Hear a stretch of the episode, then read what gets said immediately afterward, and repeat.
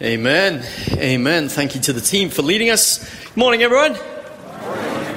And uh, as you heard, we have an AGM after our service this morning. I'm a little concerned that a few of you have already asked what time we're hoping to finish. I've got a good doozy for today. So, you know, I'm, I'm going to preach for about an hour and then we'll head on through. No, I'm joking. I'm not going to be preaching for an hour. You don't need to panic. Um, but yes, it is our AGM straight after the service this morning, and I would encourage you, I would invite you. You don't simply have to be a member of the church to come and join us. Uh, we have many people who call White Rock Baptist Church home, who may not be members in the strictest sense, but still serve, still part of the family, still part of where we're going. Uh, all membership means is that when we gather together, you're able to vote on those items that we vote on. Uh, but I would welcome you and invite you, come and join us. Come and grab some lunch and then come and join us as we discover where God is leading us. Uh, as we dive into the scriptures this morning, perhaps you're visiting with us. Uh, we've been journeying through the book of Luke, and today we get into one of those passages where if I wasn't doing a systematic study through the book of Luke, I would skip. Because it's one of those where you read it and you go, huh, okay, what's going on? Uh, and so we're going to break it up into uh, three sections when we get there, and we'll go through it again.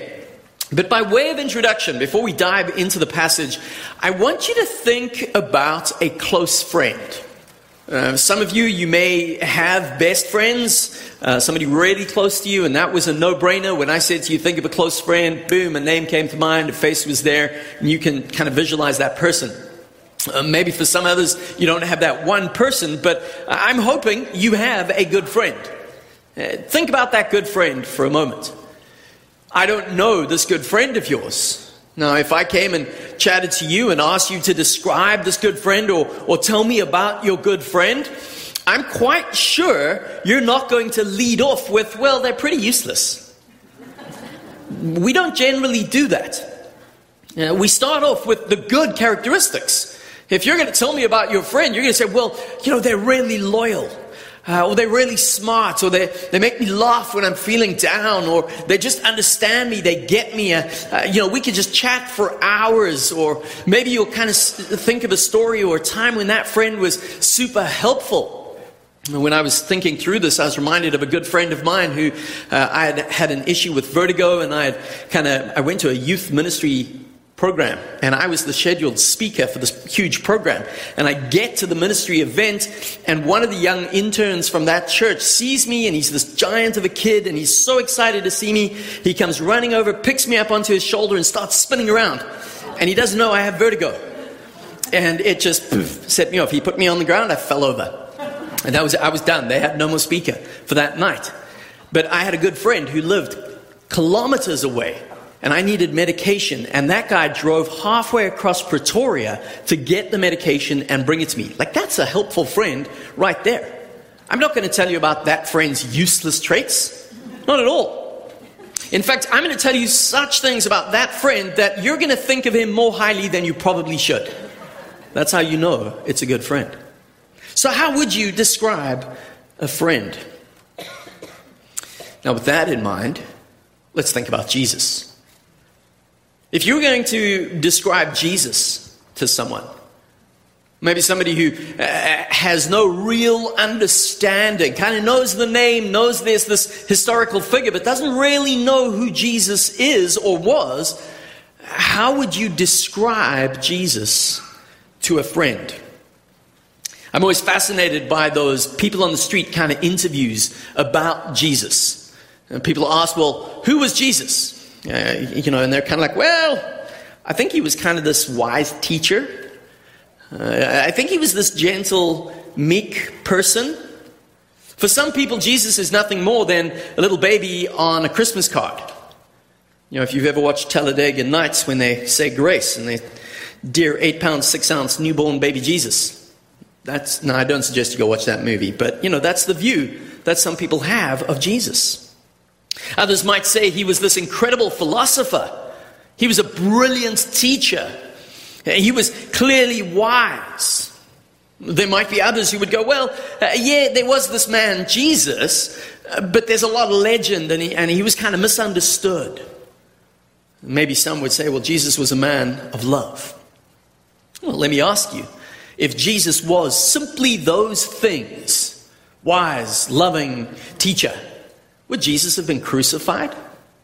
Would he really have been crucified for being a wise teacher? Would he really have been crucified for telling people to just love each other? There's got to be something more to it. Why was Jesus crucified? I was reading a, a thing by Scot McKnight, the author and, and speaker. And Scot McKnight says, yes, Jesus was a wise sage and a deeply religious man. And his teachings were undoubtedly more socially revolutionary than many evangelicals imagine. Each of these portraits says something truthful about Jesus. At a bare minimum, they need to be combined to a fuller presentation. But my fundamental disagreement with each of those statements is that such a Jesus would never have been crucified, would never have drawn the fire that he did, would never have commanded the following that he did, and would never have created a movement that still shakes the world. A Jesus who went around saying wise and witty things would never have been threatening enough to have been crucified during Passover when he was surrounded by hundreds who liked him. So, what is Scot McKnight getting at? What's he asking? What's he saying there? Well, quite simple. Why was Jesus crucified? Uh, he has to have been crucified for far more than just his message. Or, or maybe there's elements of his message we don't fully understand, we don't fully get. And I think that's part of what we come into to this morning's passage. That sometimes Jesus says some incredibly critical things to his audience. And sometimes Jesus says some things that we kind of get defensive at. Or, we look at and we go, this, this breaks my idea of Jesus being gentle and meek and mild and caring and compassionate and loving. He's being pretty harsh here. He's saying some things that kind of get me going. And that's indeed. We need to have a fuller understanding of who Jesus is. We need to understand the picture of who he was. So, if I go back to that question, how would you describe Jesus to someone who doesn't know? Well, I would start by saying, well, let's look through the Gospels. Let's have a look at who Jesus was. Let's have a look at what he said in entirety. Let's have a look at how he lived while he was here on earth. How do the gospel writers describe God in the flesh? How do they describe this human who, who was wisdom personified, who was love incarnate, but at the same time challenged the authority structures, challenge the preconceived ideas. I might be surprised when I read through that to realize there's more to Jesus than what I understand. There's more to Jesus than maybe how I've summarized him. And when I read through the Gospels, I may occasionally get to some passages where I see a side of Jesus that, well, that's challenging. Jesus got angry with people. Jesus confronted people. Even the woman caught in adultery. I've had some interesting conversations with people around that passage of Scripture where Jesus has this woman brought to him who's been caught in the act of adultery. She's shamed publicly, and the, the authorities bring her to Jesus because they want to trap him. And the commandments say she needs to be stoned, she needs to be executed for her sin. Jesus, what should we do? And Jesus kind of sits there for a moment, scribbles in the sand. I'd love to know what he scribbled. Man, I would. And eventually he kind of looks up and says, Let he who is without sin cast the first stone. And of course, the crowd soon realize, well, we're all with sin. None of us can do that. And the crowd disappears. And Jesus looks up and there's no crowd. And Jesus says to this lady, Where are your accusers? Where are your condemners? And she goes, Well, they've gone. And Jesus responds by saying, Well, then neither do I condemn you, neither do I accuse you. And for many people, that's where it stops. But that's not where it stops. Jesus then says to this woman, Now go and sin no more. Leave that life of sin. Repent from that sin. Sometimes Jesus challenges us, and we need to engage with this side of Jesus. If you have your Bibles with you this morning, whether on paper, on your phone, or device, I'm going to invite you to turn to Luke chapter 12. We're going to read from verse 49 onwards. And like I said, I'm going to break it into three sections as we go through. And as you turn there, like all good Baptist passages of Scripture, there are three elements in this passage. Three elements that will continue next week again. So if you're visiting with us today, that's my veiled attempt at saying you actually need to be here next week as well. This is a two part sermon. Part one, part two. If you're visiting from afar, I'll make it easy for you and we'll put it online and you can watch it straight after. The three elements, which we'll get to. Jesus is calling on his audience to take note of something and then to respond in a certain way. The three elements of it is Jesus is pointing out this is a time when divisions will be made, a time when people need to open their eyes and see what's going on, and then a time to respond in the correct manner. Luke chapter 12, verse 49. I have come to bring fire on earth, and how I wish it were already kindled. But I have a baptism to undergo, and what constraints I am under until it is completed. Do you think I came to bring peace on earth? No, I tell you, but division. From now on, there will be five in one family, divided against each other. Three against two, and two against three. They will be divided, father against son, son against father, mother against daughter, daughter against mother, mother in law against daughter in law, daughter in law against mother in law. What on earth? You know what? Christmas is like peace on earth.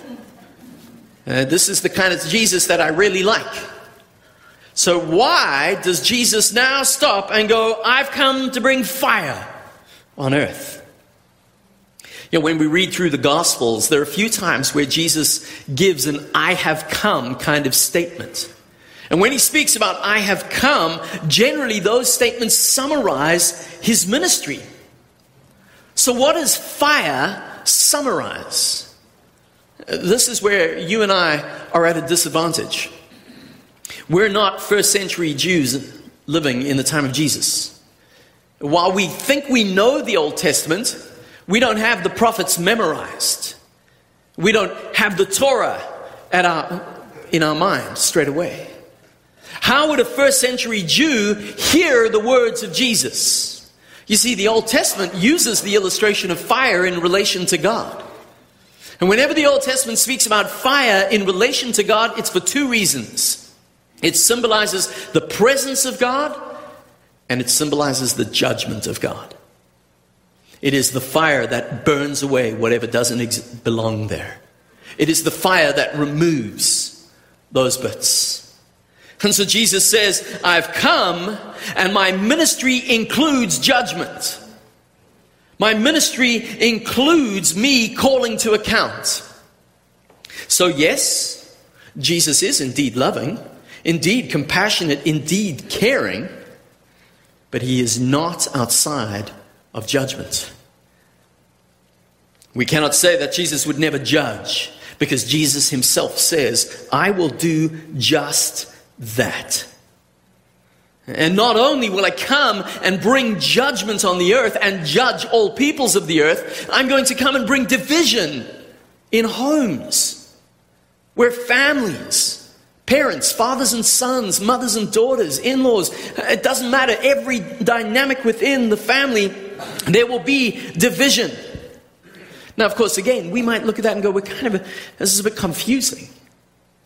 But in a culture, in a context where there is social pressure and there's a societal expectation of what you believe and what you practice. Jesus rightfully points out if you choose to follow me, if you choose to accept me as Lord and Savior and Messiah in your life, you will be shunned and ostracized. We see that now in parts of North Africa and Middle East when people turn to Christ. In fact, sadly, in many parts of the world, not only are they shunned, but they are, their lives are threatened. And Jesus says, if you follow me, be prepared. The gospel might force you to trust me and believe me, and the gospel will force you to make a choice. But that choice will have consequence because I've come to bring division. You know, when I read a passage like this, I am truly grateful for a family who love and worship the Lord. I'm truly grateful for parents and in laws who, who faithfully serve and spend time with God and who, who have a faith rooted in Jesus Christ. But by the same token, I, it breaks my heart when I journey with families, particularly at the end of life stage, where there are members of the family who do not share that same faith. And there's this bitterness and this hurt and this pain and this turmoil in the midst of that. And I read a passage like this and I'm, in a way, encouraged and reminded this is what Jesus said. My friends, I don't know where your family stand in light of faith in Christ. But for those of you whose families do not believe what you believe and who do not share your faith, Jesus says this is normal. This is what will happen. I haven't come so that everyone just gathers together and sings kumbaya. No.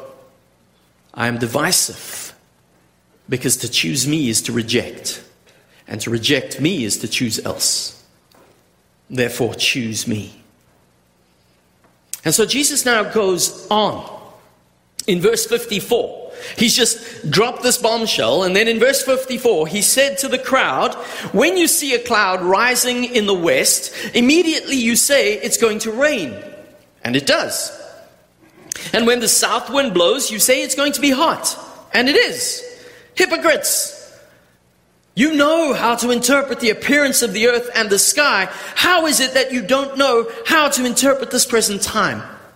Can I just say, as an aside, just right there, I, I don't know how to engage other than to say, I love the fact that Jesus just shouts out at his crowd, hypocrites. It's not something I do too often from the stage because I know how it would end, but Jesus is unafraid. He says to the crowd, you know, life on earth is temporary. Family division is going to come. It's, it's only a brief moment. There's an eternity out there. And either we will spend eternity in the presence of God, in the new heaven and new earth, with Christ when Christ establishes it when He comes again. And if we cast our minds back to last week, the, ver- the immediately preceding passage of Scripture, Jesus says, I'm coming back. And either we will spend eternity with Christ in that place, or we will not. And the consequence is too hellish to even contemplate. So let me ask you how well can you read the weather? Friday morning, uh, I was up and I opened the curtain and I caught sight of this incredible sunrise out towards the east. And uh, it was all reds and pinks and just beautiful just before the sun's coming up there off the horizon. And you know the first thing that popped into my mind? Red in the morn, shepherd's warn. Red at night, shepherd's delight. Now, I know I'm a pastor and sometimes pastors get called shepherds. If you put me in charge of sheep, I would have no clue. So why do I know about red at night, shepherd's delight, red in the morn, shepherd's warn? Because somebody's taught me that. And I know that red in the morn means there's some cloud cover and there could be some wet, wet, wane, wind and rain coming. Red at night again means there's possibly some cloud cover and it might keep a little bit warmer. I mean, that's about it. However, when I used to surf, I could lie in my bed with my head just next to the window and I could reach up and just creak the curtain just a smidge and I could see leaves in the trees, and depending on how and if they were moving, I could tell you what wind was blowing. And because I could tell you what wind was blowing and basically how strong that wind was, I could tell you which surf spot would be firing, which surf spot you need to get to. And I would phone my friends, not even out of my pajamas. Hey, it's firing. Let's get going. And we prided ourselves in that. We could read the weather. We knew where to go surfing. Jesus is saying, You hypocrites. In fact, I think that's a tactful word of saying, You morons. You can read the weather, but you cannot read the signs of the times? You cannot read this present time from a spiritual, eternal perspective? There's a fascinating verse in the Old Testament book, the First Chronicles. First Chronicles chapter 12, verse 32. And uh, in chapter 12 of First Chronicles, it's this list of all the soldiers, the men and their clans and the tribes that are joining David's army. And they're joining the ranks. And they want to come and fight alongside David. And then, randomly, right in the middle, verse 32 about the, the tribe from Issachar, men from Issachar. It says, From Issachar, men who understood the times and knew what Israel should do. Now, this is what Jesus is challenging his audience on. If there were men who understood the times and who knew what Israel should do, well, why not now? Why are there not people who now can understand the times and who know what to do? This is what Jesus is challenging us with. In fact, he's criticizing with. And we need to pause. And we need to consider the world around us. And indeed, there is tremendous beauty. There is tremendous glory. There are things which we give thanks to God and we praise God for. But if we're honest and we have a look around at the world, there is darkness. There is heartache. There is pain.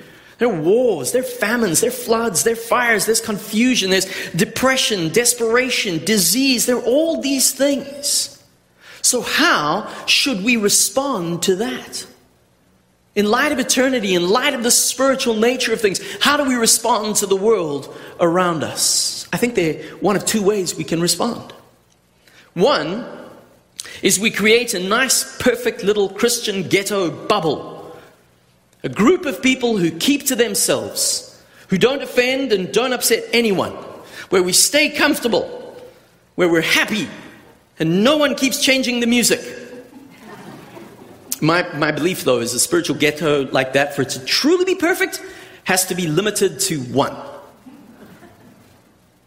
Either we become a Christian ghetto, or, this is the second option, we, brothers and sisters in Christ, continue the movement that Christ started, that those early disciples died for. We become a movement of Christ followers who will do whatever it takes to reach a world that does not know Jesus Christ as Lord and Savior. And when I look at White Rock Baptist Church, I see a church that wrestles between those because we're human after all. And there are days where we want to retreat. There are days we want to get back into that nice little bubble. But at the same time, I see a church that also is on the verge of reaching her full redemptive potential. I see a church in the future bursting at the seams with people who want to know and hear about Jesus Christ. I see a church of disciples who are not happy keeping the status quo.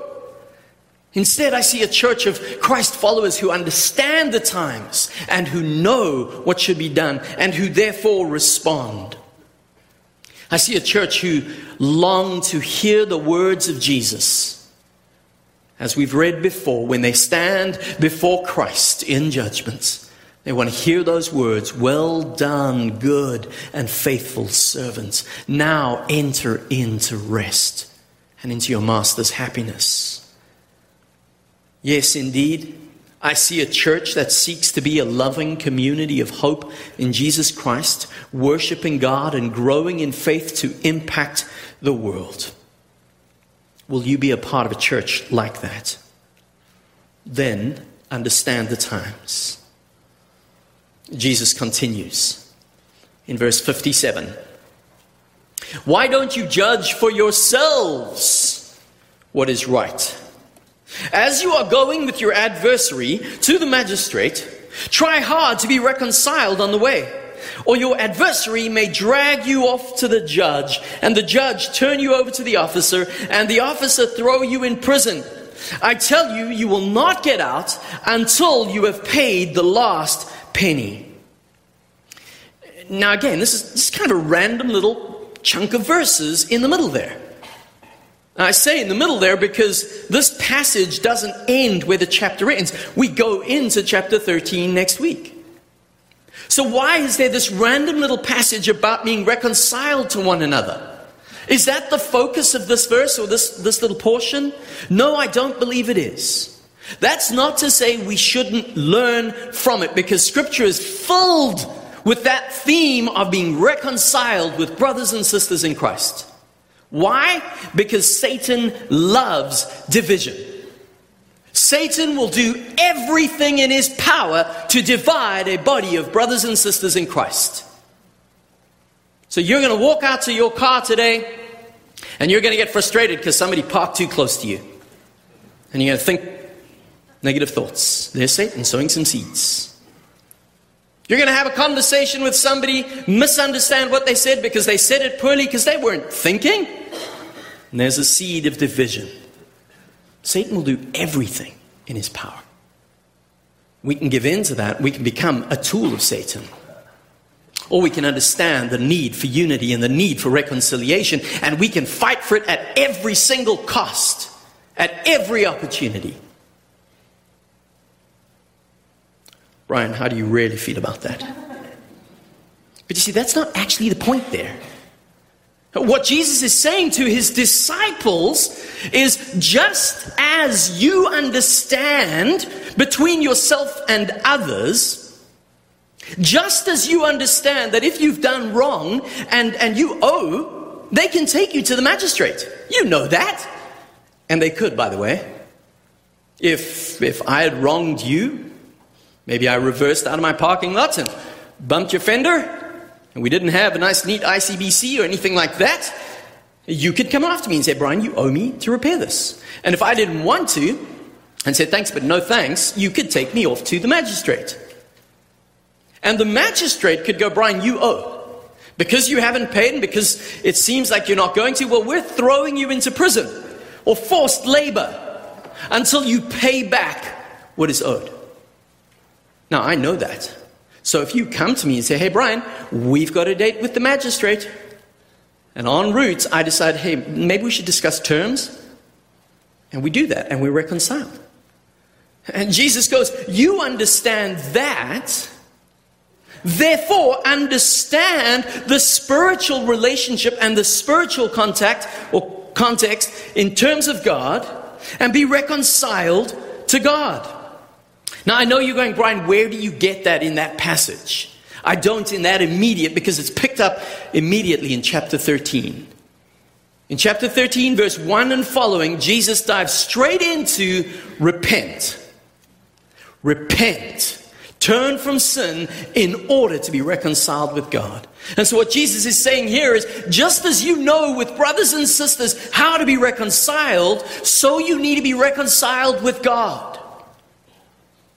As you understand the time, as you understand the time in which you live. So, what? What do I do with this? What is Jesus saying to us this morning?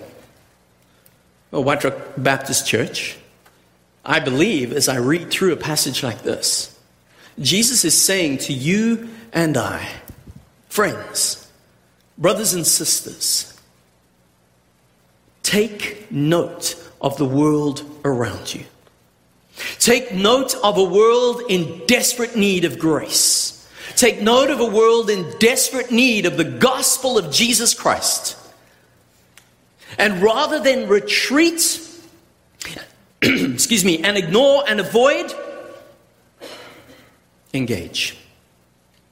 Engage with that world. And as you engage with that world, bear in mind you engage with God. Be reconciled to God so that you can reconcile with others in order to proclaim the gospel. And as I said, we're going to pick it up again next week. Let's pray together. Jesus, when we read your word and we come to a portion like this, we're introduced to a, a side of you, a facet that we're not always comfortable with and we're not always familiar with. Oh, Jesus, it's, it's so much easier.